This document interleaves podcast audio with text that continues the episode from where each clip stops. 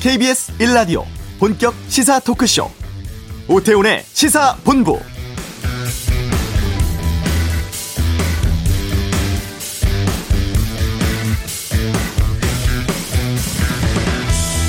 오후에 있을 국회 본회의에서 공직자가 직무 수행 중 알게 된 비밀이나 미공개 정보 이용에 사적 이익 추구하지 못하도록 하는 내용을 담은 이해충돌 방지법 제정안 또 국회법 개정안 등을 처리할 예정입니다. 그동안 8년에 걸쳐서 발의가 됐습니다만 법의 테두리가 넓다, 공직자들이 이 법 때문에 소극적으로 일할 것 같다는 등의 이유로 본회의 문턱을 넘지 못했었죠. 하지만 LH 직원들 땅 투기 의혹 계기로 논의가 급속히 진전되었습니다. 국회법 개정안은 국회의원과 배우자의 주식과 부동산 현황 등록하고 이해충돌 소지 있으면 상임위 제안하도록 하는 내용인데 모두가 처리가 모두 처리가 유력해 보였습니다만 국회의원 보좌관 확진 등으로 지금 국회가 어수선한 상황입니다. 본회의 열릴지는 좀 지켜봐야 될 상황이라고 하네요. 아, 오태훈의 시사본부 일본의 후쿠시마 오염수 방류 발표 이후에 우리 정부 대책이 궁금합니다. 이슈에서 해양수산부 문성혁 장관 연결해 알아보도록 하겠습니다. 4.27 판문점 남북정상회담 3년도였습니다. 이번 주 한반도는 에서 그간의 남북관계 정리해보고요. 2부 각설하고 오늘 공개되는 검찰총장 후보군 내용 또 여야 지도부 교체 상황 등에 대해서 다양한 의견 듣는 시간 준비하겠습니다. 오늘 전주 국제영화제가 개막합니다. 세상의 모든 리뷰에서 살펴보도록 하겠습니다. 오태훈의 시사본부 지금 시작합니다.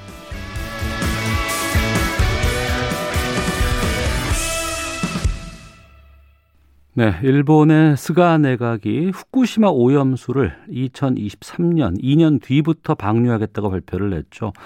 일본 내 지역 어민들도 상당히 지금 분노하고 있는 상황이고 뭐 세계 많은 나라들이 이번 결정에 대해서 아, 분노하고 있습니다. 우리는 여기에 대해서 어떻게 대처해 나갈 계획인 건지 또 우리 수산업 종사자들 어떤 노력들 아, 필요할지 좀 직접 들어보도록 하겠습니다. 해양수산부 문성혁 장관을 연결하겠습니다. 안녕하십니까? 안녕하십니까? 예. 예. 일본이 지난 4월 13일, 그러니까 보름 전쯤 됐습니다. 후쿠시마 원전의 오염수를 해양으로 방류하겠다 이렇게 발표를 했는데 여기에 대한 우리 정부 입장부터 좀 먼저 말씀을 해 주시죠. 예. 어, 지난 4월 13일에 있었던 일본 정부의 원전 오염수 해양 방출 결정에 대해서 어, 우리 정부는 즉각 어, 강한 유감을 표하면서 반대 입장을 분명히 하였습니다. 어, 일본 정부의 이번 결정은 주변 국가의 안전과 해양 환경의 위험을 초래할 뿐만 아니라 최인접국인 우리나라와 충분한 협의나 네. 양해 없이 이루어진 일방적인 조치입니다. 음. 우리 정부는 일본 정부가 이번 결정을 다시 생각하도록 주변 국가의 공조는 물론 국제법적 수단 등 가능한 모든 방법을 동원해 나갈 계획임을 말씀드립니다. 네, 많은 분들이 상당히 놀랐는데요. 근데 이번 발표를 두고 이 전부터, 그러니까 지난해에도 일본이 이걸 좀 할 계획이다라는 얘기들은 계속 나왔었거든요. 근데 예. 이렇게 막상 발표를 듣고 보니까 또 정부가 뭐 했냐 이런 의문을 갖고 있는 분들도 계십니다. 뭐 손을 놓고 있었던 건 아닌가 뭐 이런 좀 우려도 나오는데 구체적으로 그간에 어떤 노력들이 있었는지 어떤 과정들이 있었는지를 좀 말씀해 주시죠. 예, 에, 뭐 국민들께서 우려하시는 그 정부가 손 놓고 있었지 않느냐 하는 그 얘기는 어, 맞지 않는 것 같고요. 예. 저희 나름대로 국제 공조와 국제 사이의 객관적 검증을 위해서 범정부적으로 우리 저 해양수산부뿐만 아니라 범정부적으로 다양한 노력을 기울여 왔습니다. 뭐 여러 가지가 있는데 다 말씀드릴 수는 없고요. 네. 제가 어, 말씀드려 보면 2018년 일본의 원전 오염수 방출 검토 발표 이후에 일본이 국제 기준에 부합하는 투명한 방법으로 이 오염수 문제를 처리해 나가도록 당사국인 일본에 어, 뭐 여러 회담, 양자 회의라든가 연례 회의를 비롯해서 여러 모임을 거쳐서 통해서 일본에 촉구해 왔습니다. 음. 어, 그리고 그 국제 원자력 기구인 IAEA라든가 런던 협약 당사국 총회 등 국제 회의에서 일본 정부가 투명하게 소통하고 정보를 공개할 것을 공론화한 바 있습니다. 아, 이런 노력을 통해서 어, 작년과 재작년에 있었던 런던 협약 의정서 총회에서는 네. 중국, 캐나다 그리고 칠레 등이 우리 의견을 지지한 바 있습니다. 음. 이 금년 4월 14일에 열렸던 제1차 한중 해양 협력 대화에서는 어, 일본의 방출 결정에 강한 유감과 심각한 우려를 공유하고 함께 대응 방안을 검토해 나가기로 협의한 바 있습니다. 앞으로도 우리 정부는 어, 우리 국민의 건강에 위해를 끼칠 수 있는 어떠한 조치도 용납하지 않을 것이라는 원칙 아래 가능한 모든 수단과 방법을 동원해서 단호하게 대처해 나가겠습니다. 이게 우리만의 문제가 아니고 지금 바다 뭐 전 세계 아니면 뭐 모든 지구촌들이 영향을 끼칠 수도 있는 상황인데 앞서 말씀하신 것처럼 그럼 중국과도 공조하고 이럴 계획이 좀 있는 겁니까? 아, 물론입니다. 예, 계속 지금 협의 나가고 있고요. 예. 어, 어, 특히 제가 방금 말씀드렸던 그 한중 해양 협력 대화라는 모임이 있습니다. 예. 어, 여기에서는 어, 이 내용을 공유하면서 음. 어, 적극적으로 대응해 나가겠다라는 그런 어, 협의를 갖다가 한 바 있습니다. 예. 알겠습니다. 뭐 2년 뒤라고는 합니다만 일본이 이 오염수, 원전, 방사능 오염수를 바다에 버린다고 하면 이게 방사성 물질이 바다로 갈 거고 이게 또 돌고 돌아서 우리나라 해역에도 올 수밖에 없는 상황이 될 것 같은데 이런 유입을 막을 수 있는 대책 같은 것들이 있을지 아니면 가능할지 어떤가요? 예. 뭐 무엇보다도 일본 정부가 이번 결정을 제고하는 것이 가장 좋겠다고 생각합니다. 네. 해양 방출을 강행할 경우에 대한 대책도 지속적으로 보완해 나가야 되지 않겠냐 저희는 이렇게 생각하고 있는데요. 어, 세 가지를 요약해 볼 수가 있을 것 같습니다. 첫 번째가 해수 감시를 강화하는 것입니다. 네. 후쿠시마 원전 사고 이전에는 저희가 연근의 방사능 조사 정점을 22곳을 갖고 있었는데요. 현재 71곳으로 71곳으로 그 정점을 갖다가 확대했습니다. 그리고 또 조사 주기도 동남해 및 제주도 등 이 오염수가 도달할 수 있는 그런 중요 정점, 13개 정점에 대해서는 조사 주기도 연 4회에서 올해부터 연 6회로 어, 늘렸습니다. 어, 두 번째가 이 방사능 확산 평가 모델을 활용해서 음. 오염수가 우리 바다에 미치는 영향을 예측하는 것인데요. 어, 이미 이 방사능 확산 평가 모델은 2017년에 어, 개발을 완료했습니다. 현재 이제 고도화 작업 중에 있는데요. 이러한 어, 모델의 과학적 예측 수준은 그 모델의 완성도도 굉장히 중요합니다만 입력 데이터의 구체성과 신뢰성이 무엇보다 더 중요합니다.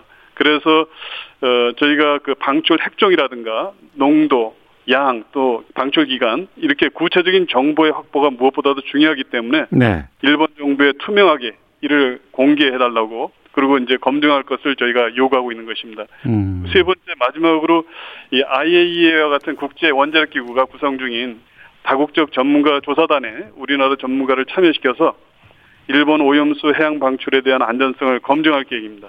이러한 방법을 통해서 우리나라에 미치는 영향을 과학적 그리고 객관적으로 분석하고 이를 기반으로 주변 국가 공조해 나가겠습니다. 그리고 국제사회 및 국제법 기반 대응 등을 통해서 일본 정부의 책임과 대책 마련을 강력하게 요구할 계획입니다. 네.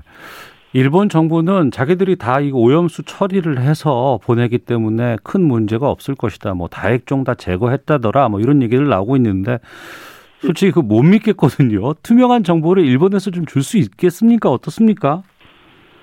어 그래서 저희가 이제 국제 공조도 해나가고 예. 어 여러 회의체라든가 모임을 통해서 그 이 내용을 갖다가 어, 계속 지속적으로 이제 알리는 것이죠. 음. 이제 이런 관련 사항은 국제적인 지지가 무엇보다도 어, 중요하고요. 예. 또 원전 오염수 방출로 인한 그 과학적 근거가 무엇보다도 중요하다고 생각합니다. 그래서 지금 금방 말씀드린 어, 저희가 확산 평가 모델도 개발해서 지금 고도화 작업 중에 있고요. 네. 국제적인 노력을 갖다가 병행해 나가고 있는 것입니다. 예.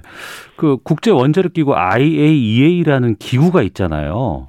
예, 예. 이 기구를 통해서 우리 정부의 이를테면은 뭐 감시관이라든가 이런 분들이 연구진들이 일본 현재 상황 좀 같이 확인할 수 있는 방법 같은 건 없을까요?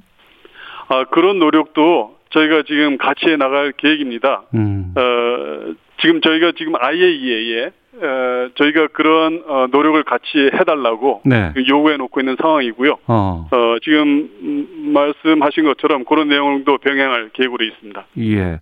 나라 대 나라로 한다 그러면은 그쪽에서 좀 막으려고 할 수도 있겠지만 이 국제 기구를 통해서 가면 좀 뭔가 공신력들이 좀 있지 않을까 싶은 생각이 들기도 하고 그렇습니다. 예.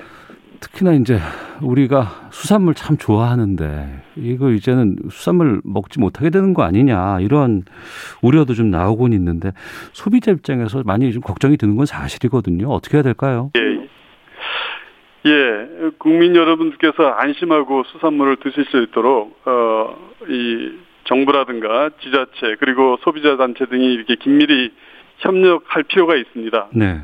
어, 이 수산물에 대해서는 이제 크게 두 가지로 국내 생산 수산물과 이 수입 수산물 이렇게 나눠볼 수가 있는데요. 네.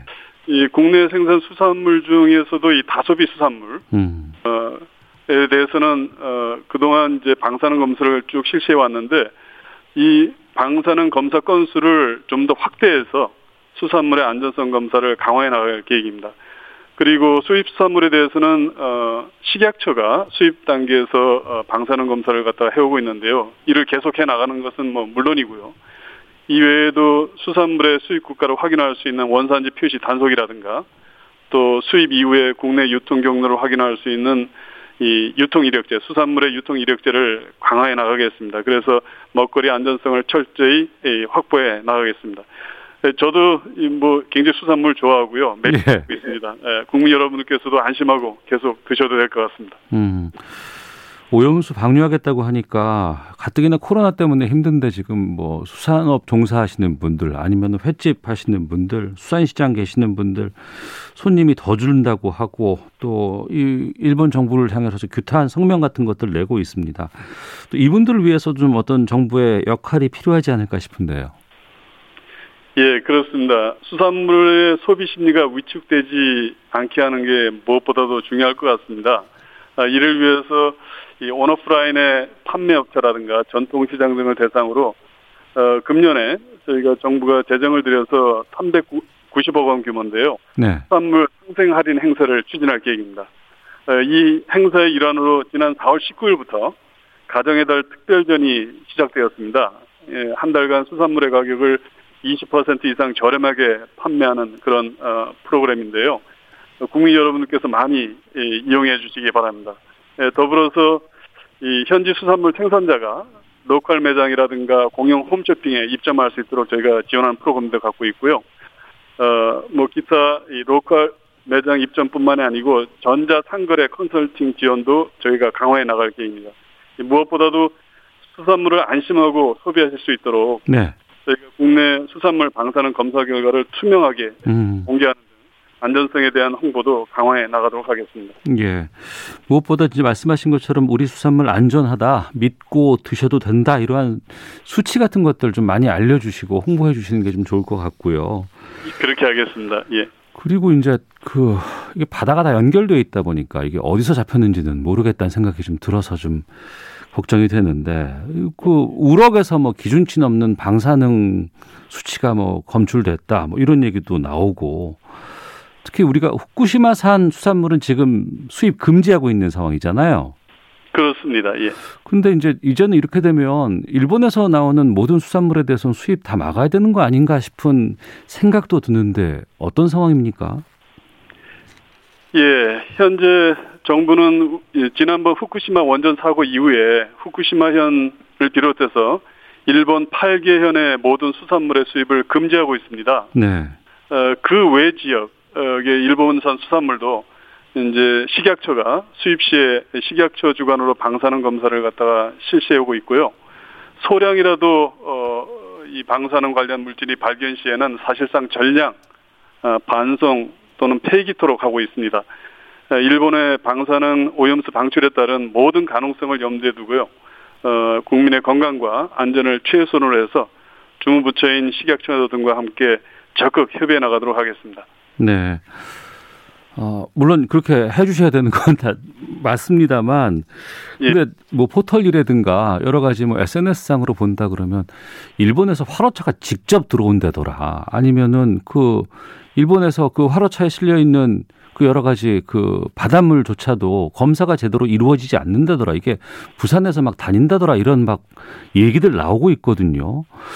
어, 그리고 정부는 뭐 꾸준히 전수조사하고 있다라고는 하는데 실적이 그렇게 나오지 않는다더라라는 얘기가 있는데 좀 확인 좀 부탁드리겠습니다. 예, 그 화로차 관련된 어, 이슈는 어, 이미 해결돼서 네. 어, 걱정 안 하셔도 될 것 같고요. 어, 최근에 그 일본에서 일본을 오가는 그런 화물선들이 네. 이제 바닷물을 평형수로 써서 우리 바다에 이제 방류하는 그런 어, 이슈가 제기되고 했는데 음, 어, 선박 평형수라면 그 영어의 ballast water를 이제 우리말화한 건데요. 화물 적재 상태에 따라서 선박의 이제 균형을 잡기 위해서 음, 선박의 그 탱크에 평형수 탱크에다가 주입하거나 배출한 물을 말합니다. 주로 이제 바닷물인 해수를 의미하는데요. 네. 어, 후쿠시마 원전 사고 이후에 에, 후쿠시마 인근 6개현, 이제 6개 현에 이제 17개 항만이 이제 여기 포함되어 있는데 네. 이제 이곳에서 선박 평수를 취소하고 이제 국내 항만에 이제 입항해서 어, 이제 배출한 선박에 대해서 저희가 부정기적으로 방사능 조사를 실시해 왔습니다. 예. 작년에 이제 그 국회 지적 이후에 왜 이제 부정기적으로 이렇게 소량을 하느냐 이제 이런 지적이 있었는데요. 어, 후쿠시마와 이와 관- 인접한 미야기현에서 어, 선박 평수를 취소해서 국내 항만에 배출한 선박에 대해서는 작년 9월부터 음, 전수 조사키를 하였습니다. 다만 이제 이런 결정 이후에 현재까지 이 후쿠시마와 미야기현에서 이 입항한 선박은 어, 없었습니다. 이제 이를 두고 최근 조사 실적이 없다라고 이렇게 보도가 된 적이 있는데요. 네. 어, 아무튼 어, 이 문제에 대해서도 저희가 어, 뭐 철저히 대처하도록 하겠습니다. 앞으로도 이 후쿠시마와 미야기현에서 이제 들어온 선박에 대해서는 네. 전수 어, 방사능 조사를 실시할 계획이고요. 어, 이러한 선박 평- 평형수를 통해서 일본의 방사능 오염수가 우리 바다로 유입되지 않도록 어, 어, 아까 말씀하신 그 화로차뿐만이 아니고 예, 예. 이 방사능 검사와 선박 관리에 만전을 기해 나가도록 하겠습니다. 예, 꼭 좀 부탁드리겠습니다. 예, 예. 최근에 그 자산어보라는 영화가 나왔는데 이게 상당히 좀 좋은 반응을 얻고 있다고 해요. 그만큼 우리 국민들 아, 수산 자원에 대한 관심도 높고 또 우리가 워낙 좋아하는 부분이기 때문에 근데 지금 이런 그 뭐 방사능 오염수 문제라든가 아니면 또 기후 변화로 인한 뭐 수온 상승이라든가 또 최근에는 뭐 여러 가지 수산 자원의 남획 이런 부분들에 대해서 경고하는 얘기들이 계속 좀 나오곤 있거든요. 예, 예. 해양수산부의 역할이 상당히 좀 중요하고 클 것 같습니다. 어떤 계획들 또 어떤 대처들 필요하다고 보시는지요? 예, 방금 말씀하신 어, 그런 내용 관련해서 자원의 이 과도한 수산 자원의 과도한 어획과 이 기후 변화 등이 우리 연근의 수산 자원 회복을 사실 어렵게 하고 있는 것이 예, 문제로 되고 있습니다. 어, 이에 대해서 우리 해양수산부는 2030년까지 이 연근의 수산 자원량 회복을 목표로 해서 어, 기존의 어업 생산을 지원하는 정책에서 자원 관리 중심의 정책으로 현재 과감한 전환을 어, 추진 중에 있습니다. 어, 뭐 대표적으로 총 허용 어획량 제도라고 하는 TC 제도를 확대하고 있고요. 또 감척과 금어기 금지 체장 확대 이런 자원 관리 정책을 저희가 적극적으로 추진하고 있습니다. 동시에 이 바다 수비라든가 바다 목장 또 어린 종자 방류 등을 통해서 또 그리고 수산자원 보호 직불제 도입 등을 통해서 저희가 수산자원의 보호와 관리에 어업인들이 적, 직접 에, 동참하실 수 있도록 노력하고 있습니다. 이를 통해서 이 변화하는 어업 환경에 적극 대응하고 수산자원 회복을 위해서 지속적으로 저희도 노력해 나가겠습니다. 네. 문 장관께서 해수부 장관으로 2년 정도 지내셨고 곧 떠나신다는 얘기를 들었습니다. 예. 예, 그동안에 뭐 소회라든가 아니면 국민께 좀 하고 싶은 말씀 있으시면 부탁드리겠습니다. 예, 어, 지난 2019년 4월 저희 이 취임 이후에 2년이 넘는 기간 제가 해양수산부 장관으로서 해양수산 전 분야에 걸쳐서 다양한 정책을 추진하는데 어, 그뭐 모든 내용을 제가 마- 다 말씀드릴 수는 없고요. 어, 몇 가지 말씀드려보면 지난해에는 어, 뭐 다른 부처도 마찬가지겠습니다만 코로나 19 발생에 따른 국민 피해 최소를 위해서 특히 해양수산 분야에 역점을 두고 어, 총 8차례 약 2.5조 원 규모의 대책, 금융 경영 지원 관련 대책을 마련했습니다. 그리고 취임 이후에 중점, 중점적으로 추진해왔던 해양수산 스마트화라든가 글로벌 전략, 어, 이런 정책들은 어, 코로나19 극복을 위한 작년에 이제 범정부적 경기 부양책이 있었죠. 어, 그 중에서도 이 한국판 뉴딜에 에, 상당 부분 제가 이 중점 추진했던 그런 정책들이 반영되는 성과가 있었습니다. 무엇보다도 이 한진해운 파산 이후에 네. 해운 재건 5개년 계획을 이제 수립 시행해서 작년 하반기 세계적인 물류 대란이 있었습니다. 음. 어, 이러한 물류 대란에도 불구하고 우리 기업들의 수출입 물류를 차질 없이 지원했던 것이 보람이 아니었나 생각이 들고요. 예. 끝으로 어, 어촌 뉴딜 300 사업이라든가 어, 수산 분야 공익형 직불제 도입 등으로 이 낙후된 어촌과 이 영세한 어업인의 삶을 크게 변화시킬 수 있는 기틀을 마련한 점이 어, 또 의미가 있지 않았나 이렇게 생각이 듭니다. 네. 여러 가지 성과 말씀해 주셨는데 뭐 고생하셨고요. 가장 중요한 거 지금 이 일본 오염수 2년 후면 이게 나오는데 이거 꼭 좀 아, 바다로 흘러들이지 아- 않도록 좀 여러 가지 노력들 좀 해주셨으면 좋겠고 뭐 국제기구 제소라든가 뭐 재판소라든가 이런 걸 통해서라도 꼭 좀 막았으면 좋겠다는 좀 말씀 좀 부탁 좀 드리겠습니다. 예, 잘 준비해서 대처하도록 하겠습니다. 알겠습니다. 오늘 말씀 고맙습니다. 예, 고맙습니다. 네, 해수부 문성혁 장관과 함께했습니다. 자, 이어서 교통 상황 살펴보고 돌아오죠. 교통정보센터의 이현 리포터입니다. 네, 흐린 날씨입니다. 전조등을 켜고 운행해 주시면 좋겠습니다. 서울 양양고속도로 양양 쪽으로 작업 영향을 크게 받는 곳인데요. 작업은 화도 부근에 사고 있고요. 남양주 요금소부터 5km 구간 정체입니다. 중부 내륙고속도로 양평 쪽으로는 장현터널 뒤쪽으로 꽉 막혀 있는 이유가 바로 작업 때문입니다. 호남고속도로 천안 쪽은 태인 부근에서 속도가 떨어지고 있는데 1차로에서 노면 보수 작업하고 있습니다. 호남지선 논산 쪽으로는 논산 분기점 부근에서 작업 여파를 받습니다. 경부고속도로는 수도권 구간에 아직 차가 많은데요. 부산 쪽은 신갈에서 수원까지 이동이 가장 어렵고요. 서울 쪽으로는 수원 부근에서 잠깐 밀리다가 양재 부근에서 반포 쪽으로 정체입니다. 서울 시내 많이 좋아지긴 했습니다.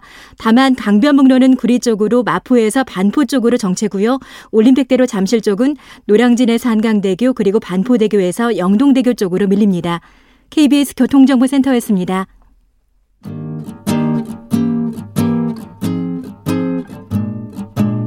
KBS 1라디오 오태훈의 시사본부 여러분의 참여로 더욱 풍성해집니다. 방송에 참여하고 싶으신 분은 문자 9730번으로 의견 보내주세요.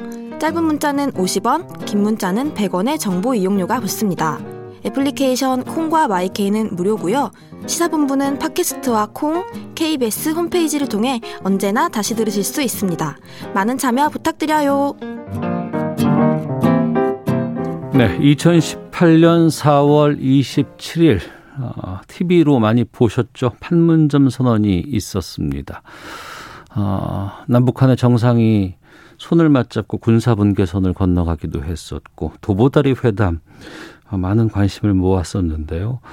근데 3년이 지난 지금 우리 정부는 별다른 공식 행사 없이 차분하게 3주년 맞았고 북한도 별다른 언급 없이 침묵하고 있는 상황입니다.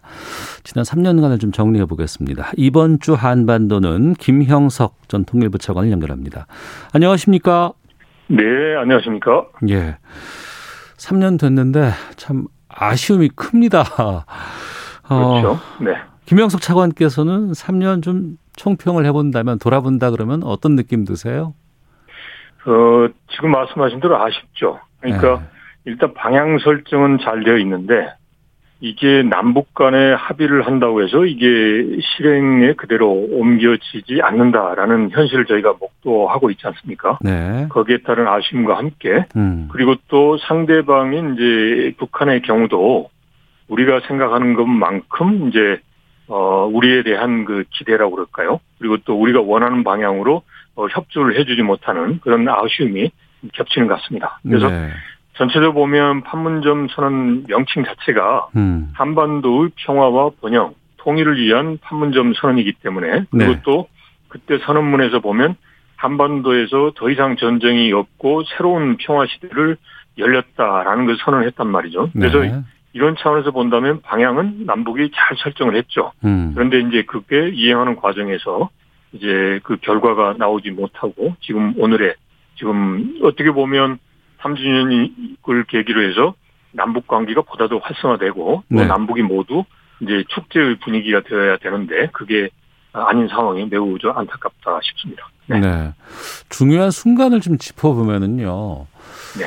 아, 판문점 선언 이후에 또 문재인 대통령이 북한을 직접 가지 않았습니까? 백두산까지도. 갔었고, 네. 예. 네. 그리고 능라도 경기장에서 그 핵과 관련된 얘기를 직접 북한 주민들에게 15만인가요? 대상으로. 거기 입장 관객이 네. 그런 곳에서 얘기를 했었는데도 불구하고 하노이 정상회담, 북미 정상회담이 예. 결렬된 이후에 지금 상황이 엄청나게 안 좋게 됐는데 북한으로서도 네. 상당히 좀 어, 느낌이 다를 것 같습니다. 또 냉담할 수밖에 없는 상황이고요. 어떻게 보십니까? 네, 네. 지금 이제 판문점 선언 3주년인데 같은 날 이제 북한에서 무슨 일이 벌어졌냐면 네. 이제 청년 동맹 10차 대회를 열었습니다. 예. 네. 북한에서도 이제 청년들의 역할이 중요하기 때문에 음. 청년들이 쉽게 말하면 정신 차리고 앞으로 사회주의 건설을 위해서 매진하자 그런 의미에서 이제 어 청년 동맹 10차 대회를 열고 있는 거죠. 네. 그런데 그 과정에서 보면 지난 4.27 판문점 선언의 내용보다는 이제 금년 1월에 있었던 이제 8차 당 대회의 그 내용과 그리고 또 구체적으로 국가 발전 5개년 계획 중에 1차 년도의 과업 부분에 대해서 이제 강조를 하고 있다는 거죠. 이제 그런 차원에서 본다면 이제 북한은 남북 간 대화가 궁극적인 목적이 아니라 음. 남북 간 대화를 통해서 얻고자 하는 다른 게 있단 말이죠. 네. 이게 바로 어떻게 보면 이제 북한의 입장에서 본다면 북한의 그런 체제가 안전되고 그리고 또 김정은 총비서가 여러 계기에 얘기하는 것처럼 어 이제 사회적 그런 그 경제적 측면에서도 이제 많이 성장된 이제 그런 사회를 원하는 거죠. 그게 바로 이제 미국이 중심이 되어서 이루어지고 있는 이제 대북 제재가 해제돼야 되는 거란 말이죠. 네. 그래서 이제 남북 간의 대화에서 바로 이러한 북한에 대한 체제 안전과 제재 해제를 해주지 못하니까 이제 북한이 우리에 대한 기대를 많이 낮추고 음. 미국에 너무 집중을 이제 한 거죠. 네. 그런데 문제는 또 미국이 그러한 기대에 맞춰서 북한의 기대를 잘 활용해서 적극적으로 나왔으면 좋은데 음. 아시는 것처럼 이제 트럼프 대통령 초기에는 적극적으로 하려고 했지만 그 뒤에 여러 가지 상황 때문에 하지를 못하고 그리고 또 이제 정권도 바뀌고 이러다 보니까 모든 게 좀 꼬여버린 거죠. 거기에다 또 코로나19까지 있고 그래서 여하튼 이제 북한의 입장에서는 여러 가지가 아쉬울 수도 있고 그리고 또 어, 지금 현재 아쉬우니까 뭐 자력 경쟁이라는 것을 모토로 내세우면서 지금 서서히 중국과의 그런 그 협력을 통해서 네. 현재 국면을 좀 버텨나가자 하는 건데 음. 여튼 이러한 이제 기대보다는 이제 현상을 잘 보면서 이제 북한이 이제 잘못된 생각을 하지 않고 네. 뭔가 지난 3년 전에 판문점 선언에서 합의했던 그 내용에 충실해서 즉 초심에 입각해서 북한이 움직여진다면 앞으로의 한반도 상황도 변화할 가능성이 충분히 있겠다 싶습니다. 네. 그제 국무회의 자리에서 문재인 대통령이 이런 얘기를 했습니다. 다시 대화를 시작할 시간이 왔다. 이게 그냥 의례적인 표현에 불과한 건지 아니면 실제로 좀 무언가 어, 물밑 접촉 같은 것이 있는 것인지 어떻게 보십니까?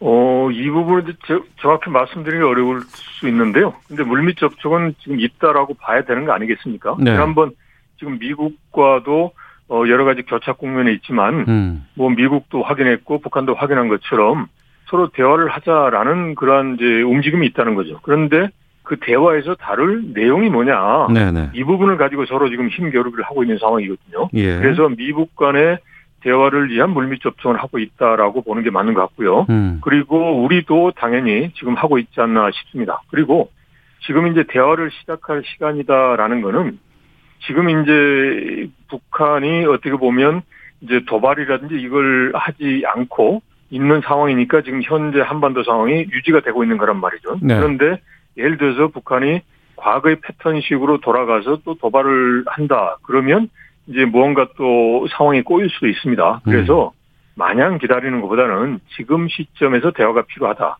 특히나 이제 지금 4월이 지나고 5월이 됐고 그리고 또 코로나19라든지 이것 때문에 이제 북한으로서도 여러 가지 어려운 측면이 있어요. 그러면 이런 상황에서 과거의 패턴을 보면 이제 그런 깜짝 요법을 통해서 무언가 국면을 돌파하고자 하는 시도를 할 가능성이 있단 말이죠. 네. 그래서 이런 걸 이제 예방하기 위해서는 이제 미북 간에 그리고 또 남북 간의 대화가 필요한 시점이다라고 이제 판단돼서 이런 말씀하신 게 아닌가 싶습니다. 네.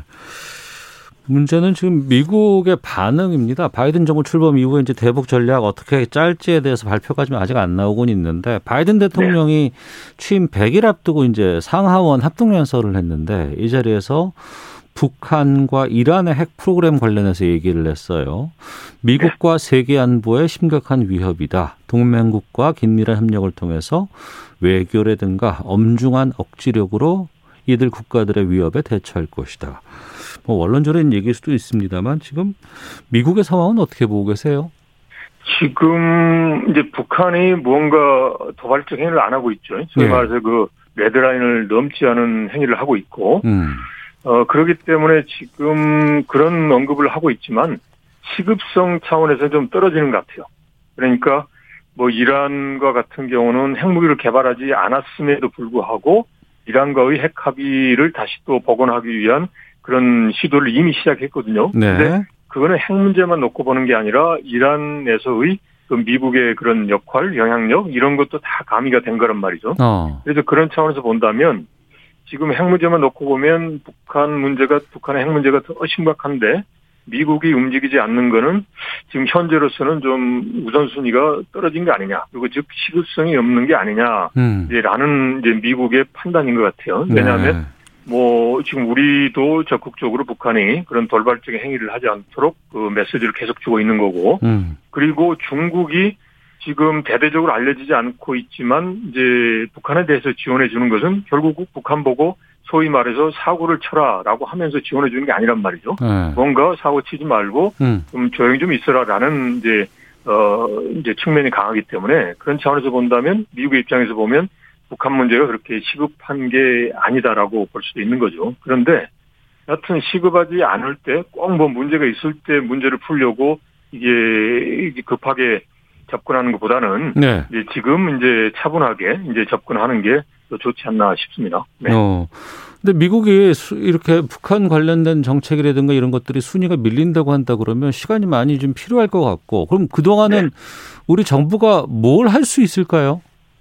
그러니까 가장 어려운데요. 기본적으로 이제 미국의 그런 그 입장 그리고 미국의 국익과 저해되지 않는 범위 내에서 우리가 할 수 있는 게 있습니다. 우선은 예. 인도적인 문제와 관련해서는 이제 충분하게 북한과도 협력을 할 수도 있거든요. 음. 지금 현재 이제 중국과 북한 간의 이제 국경이 이제 사실상 이제 열려서 지금 제기되고 있다는 거니까 예. 이제 그런 걸 통해서 저희가 이제 인도적인 그런 이제 협력도 이제 이제 단순 일방적인 지원이 아니라 음. 협력하는 그러한 이제 그 수준에서 한다면 충분히 뭐 가능할 수도 있고요. 예. 그리고 이제 비군사적인 측면에서도 남북 간의 인적 교류라든지 그런 부분도 충분히 이제 할 수 있다라고 생각합니다. 너무 저희가 이제 미국 간의 대화 그리고 기존의 그 제재 그리고 또 이제 북한이 워낙 이제 그 완강하게 입장을 밝혔지 않습니까? 네. 이제 그런 게 너무 이제 그 병도돼 가지고 위축될 필요는 없는 것 같아요. 그래서 지금 선에서 인도적인 차원에서 북한하고 협력하는 게 제재 위반이 아니지 않습니까? 어. 그리고 또 비정치적 분야에서 이제 인적 교류하는 게 문제되는 게 없지 않습니까? 음. 그러니까 이런 부분에 대해서는 이제 끊임없이 이제 북한하고 이제 할 수 있는 그러한 그 계기도 찾고 그런 노력도 해가는 게 필요하지 않- 않나 싶습니다. 네. 우리는 그렇게 하려고는 하겠습니다만 좀 북한 쪽에서 응할지가 참 궁금하네요. 북한은 기본적으로 여러 가지 이제 명분은 있습니다. 예. 그런데 예. 기본적으로 보면 이제 북한이 가장 이제 좀 거부감을 느낀 거는 음. 남쪽에서 뭔가 교류 협력을 한다 그러면 이걸 막 너무 이제 과시성, 전시성으로 하는 거에 대해서 이제 어. 불만도 많고 경계가 많거든요. 예. 그래서 비록 이제 북한이 기본적으로 지금 어려운 상황이기 때문에 여러 가지 차원에서 협력의 수요가 많습니다. 그걸 음. 이제 저희가 이제 조용하게 네. 그것도 이제 국제사회 논란이 되지 않는 범위 내에서 이제 한다면 이제 충분하게 가능하지 않느냐. 특히 지금은 4월이고 5월이면 북한의 가장 중요한 게 식량 문제거든요. 예. 그래서 그런 부분에 대한 이제 협력 그리고 또 지금 인민 생활 향상을 김정은 총비서가 강조를 하는데 알겠습니다. 그런 부분이 많이 약합니다. 그래서 예. 그런 부분에 충분히 가능한 협력할 수 있는 소지가 있겠다 싶습니다. 알겠습니다. 김영석 전 통일부 차관과 함께했습니다. 고맙습니다. 네, 고맙습니다. 자, 1부 마치겠고요. 잠시 후 2부에서 각설하고로 뵙겠습니다.